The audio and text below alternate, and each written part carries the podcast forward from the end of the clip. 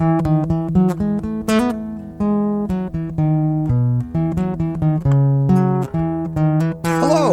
A very warm Sunday morning welcome to you. You're listening to the Sunday edition of St. Mark Lutheran Church's podcast, recorded from the highest natural point in Bemidji, Minnesota. This is a practical daily dip into the Word of God, and we are excited that you have joined us to listen and consider it from whenever and wherever you are listening. I pray that the eyes of your heart may be enlightened in order that you may know the hope to which He has called you the riches of his glorious inheritance in his holy people, and his incomparably great power for us who believe. Our modest little podcast is published four times weekly. Three times during the week, we feature a short devotional, and on Sundays, we replay a Sunday sermon from our church, just like the one you'll hear shortly. If you're interested in learning more about our ministry, may I suggest you take a peek at www.stmarksbemidji.org. You may also want to subscribe to our YouTube channel for video podcasts, friend us on our Facebook page, or subscribe on Apple Podcasts or Google Podcasts. If you have any trouble finding us, just look at the show notes in this podcast for the link. I also want to hear from you. If you have any feedback on the podcast at all, or if you just want to say hi, drop me a line at john.kirk at stmarksbemidji.org. A quick plug for our weekday podcast before we get started. We are going through our daily prayer series on the Gospels and the book of Acts. Each day, we will take a quick but thoughtful dive into a verse or two from one of these five potent accounts on the earthly ministry of Jesus and the early church. Trinity Sunday is a rather recent development in, in church history. Today might seem to some a bit academic, since our full attention is given to this divine mystery, the doctrine of the Holy Trinity. However, it becomes anything but academic when we consider the way in which God has revealed himself to us through the Word. We are shown how we are blessed through this incredible triune nature. Today, we shine a spotlight on the incredible blessing we receive every time we gather in the name of the Father, the Son, and the Holy Spirit. Our sermon for today is titled Access to God and is based on Romans chapter 5 verse 1 through 5. Therefore, since we have been justified through faith, we have peace with God through our Lord Jesus Christ, through whom we have gained access by faith into this grace in which we now stand. And we boast in the hope of the glory of God. Not only so, but we also glory in our sufferings, because we know that suffering produces perseverance, perseverance, character, and character, hope. And hope does not put us to shame because God's love has been poured out into our hearts through the Holy Spirit who has been given to us. We now join Pastor Zamzo for the sermon. In the name of our triune God, the Father, the Son, and the Holy Spirit, amen.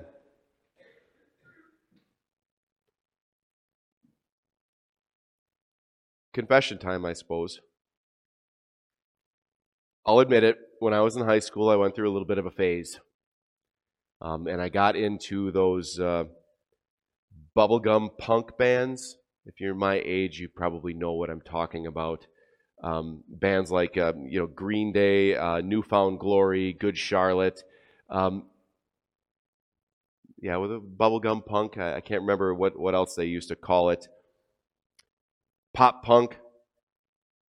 Anyway, out of the whole list of all of them that you could probably go down the line of, my favorite hands down, no questions asked, was Blink 182. And my parents and my friends, I, I, recall going to a couple of their shows. And on one particular incident, and I think actually we were down in the cities, one particular time I remember walking up to the, the venue and it was me and my, my friends and we looked over towards their tour buses and they kind of had a barricade set up around the outside. And we looked over, and there was the bass player from the band, Mark Hoppus. And there was nobody around. He was putting his golf clubs underneath his tour bus. We were ecstatic. Uh, it, there's nobody around. It was just us and him, and we ran over. We had open access to him. And we ran up there. We even had a demo CD that my high school band had recorded, and we were just, we were so giddy. It was like uh, a bunch of little schoolgirls running around, and, and, and we, we gave him our CD, and we were so excited because we had, we had open access to him. And I don't know, he probably took the CD back in his tour bus and chucked it in the circular file. But regardless, there was a, a celebrity, there was somebody that we, we really admired, a musician that we really admired and we had open access to a rock star, and it was awesome. As, as, a, as a high school kid, I thought that was great. Now, maybe you've shared some sort of similar experience. Now, maybe you've uh, waited in line to get a book signed by an author, a famous author, or maybe you, you were at a party or something like that, or you were um, downtown and you just happened to run into a celebrity or somebody that you've always admired.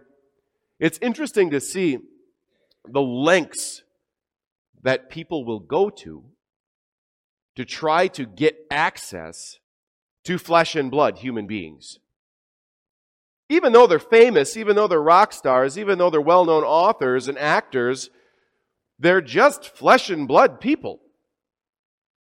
Yet it's interesting to see how far people will go. I mean, there's crazy stories of people getting caught like up in the heating ducts as they're trying to get access to celebrities' dressing rooms and that sort of thing, or people that will camp out in, in lobbies of hotels for hours or days just to get access to people.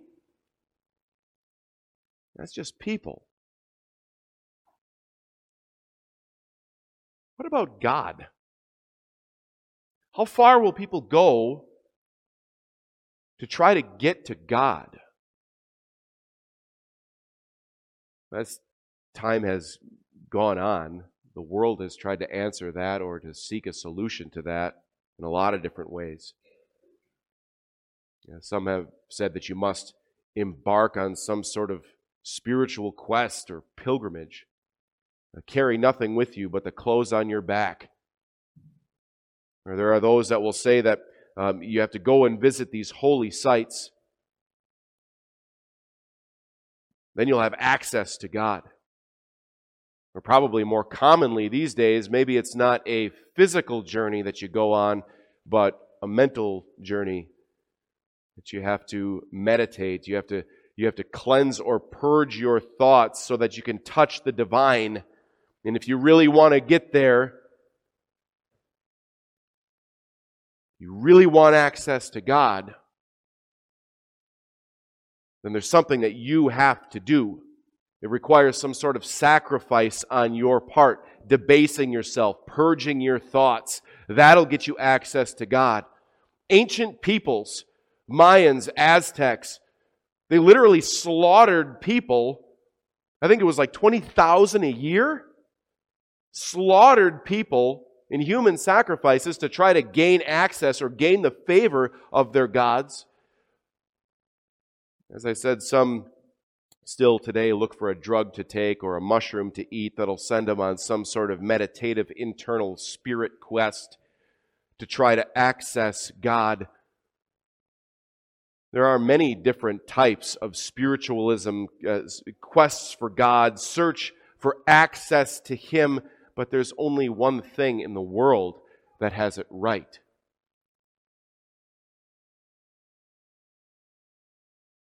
and that's our faith. That is our one true Christian faith, taught to us in God's Word. And what does Christianity? What does God's Word tell us about how to access God? Well, it's pretty plain and simple, isn't it? Be perfect be perfect. God says that your relationship and my relationship with, Him has been severed because of sin. Because of all, all of our sinful thoughts, words, and actions, we are cut off. Even from our first parents in the Garden of Eden, we are cut off from God, and there's only one way to gain access to Him, and that is be perfect. God doesn't want long pilgrimages or sacrifices or long hours of meditation. We can't bargain our way with Him. We can't hallucinate or trip our way into touching or accessing the divine. He says, Be perfect. God says if we want to have access to Him, then we have to be perfect. He demands perfect, selfless people all the time, those who always seek the needs of others before themselves, those who are always mindful of the needs of their family and their neighbors. He wants wise older folks with a lot of experience under their years to always be patient and careful in instructing and not critical and not criticizing of younger generations. He wants husbands who joyfully are mindful of their spouse and happily do chores around the house, doing dishes, fixing things, helping with the kids, changing diapers. He wants wives who are not embittered or angry, but loving and supportive all the time. He wants church members who don't seek what's in it for them, but seek always what's in it for the gospel ministry.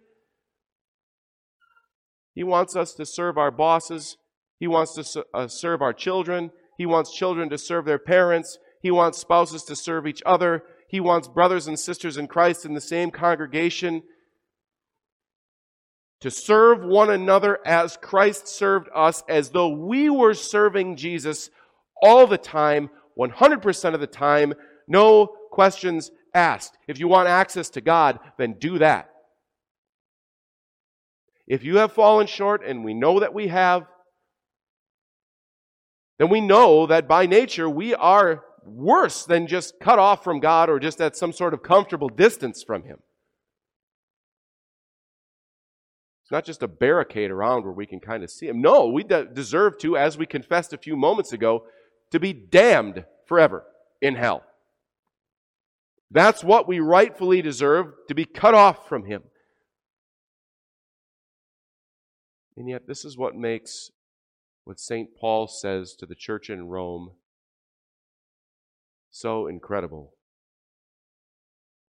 Because on the one hand, you have a God of perfect justice who demands perfection because he himself is perfect.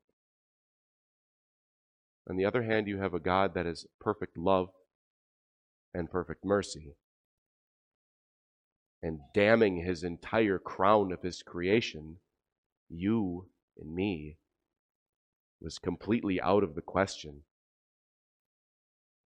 So instead of cutting us off, instead of sending us away, instead of damning us to hell for all eternity, St. Paul says right after the text that I read a moment ago from Romans, Paul says this You see, just at the right time, when we were powerless, powerless to access God, powerless to come to Him, at the right time, when we were still powerless, Christ died for the ungodly. It was Jesus. Not me, not you, not anyone in history. It was Jesus who led a perfect life and died an innocent death. It was Him, not us, not any normal flesh and blood human being who cried out from the cross, My God, my God, why have you forsaken me? Suffering the pain of hell. Do you know that that's the real pain of hell? People think of what hell is. They often think of fire and brimstone and the, the, the, the, the cartoon character devil with the pitchfork and little red horns. No, the real pain of hell is being cut off 100% sent away from God. That's the agony of hell. With God, everything, with God, on the one hand, everything is good, and, and, and every good and perfect gift comes down from your Father of heavenly lights, as, as, as St. James puts it. The real agony of hell is being separated from everything that is good. And when Jesus hung on the cross there and cried that out, My God, my God, why have you forsaken me? He was suffering the literal pain of hell, the wrath of God against sin was exacted on Christ. He, the Son of God, the second person of the Trinity, God from God, light from light, true God from true God, begotten, not made, He was denied access and suffered the pain of hell in your place. It boggles the mind on so many different levels. And perhaps it's easier to think of it this way. You consider God the Father and God the Son. Would you, you know, what, what God the Father did to God the Son for you and for me, the crown of His creation?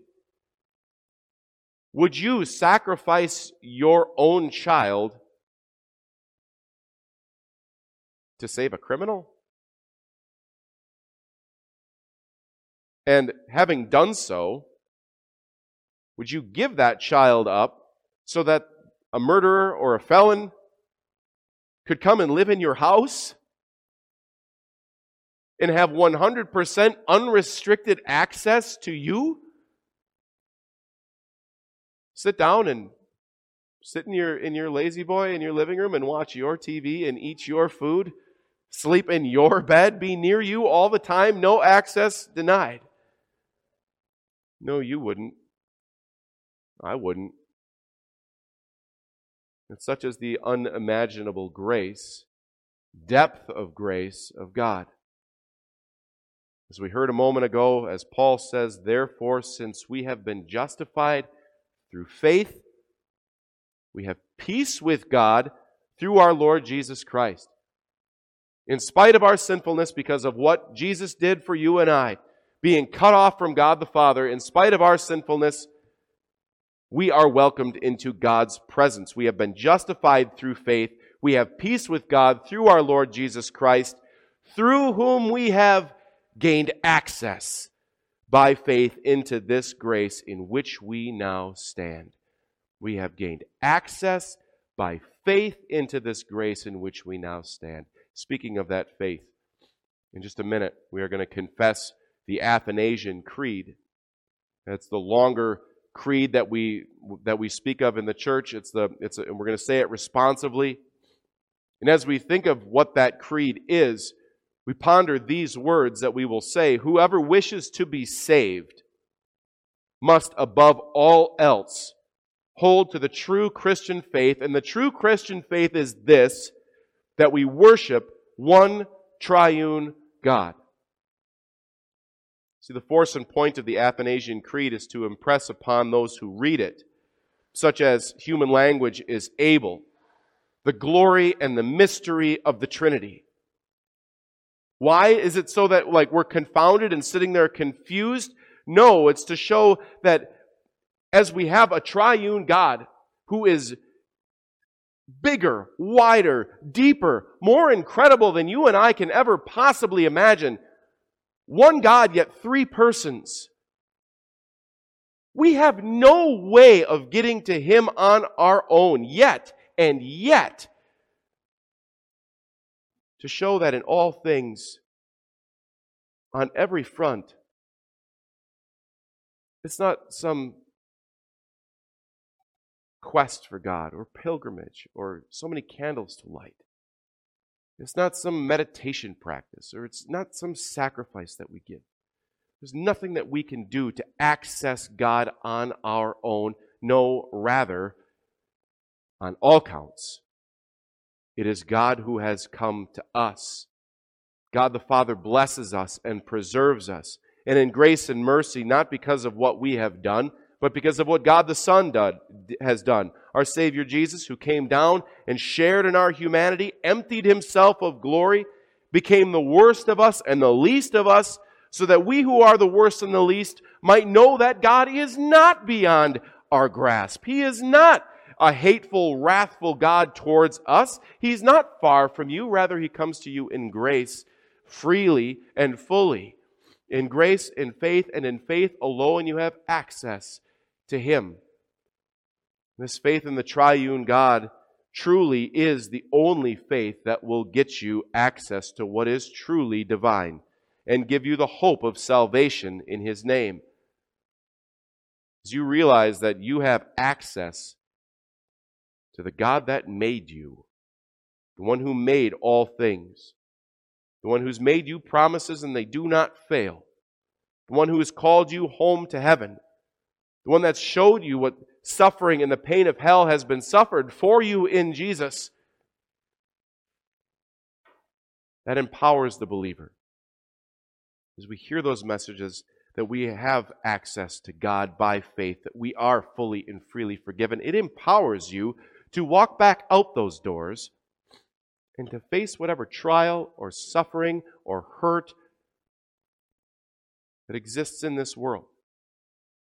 Even death itself cannot conquer it. Because we know that just as Christ is risen, we will rise too.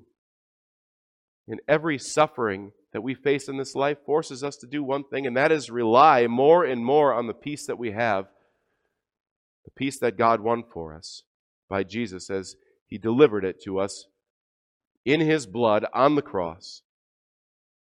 And now He still comes to us fully, freely, in the simplest of ways.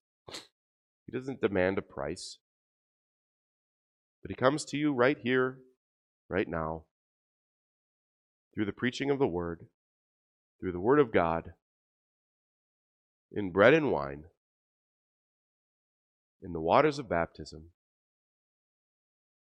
in these simple, quiet ways, God comes to us. We don't go to Him, He's come down to us.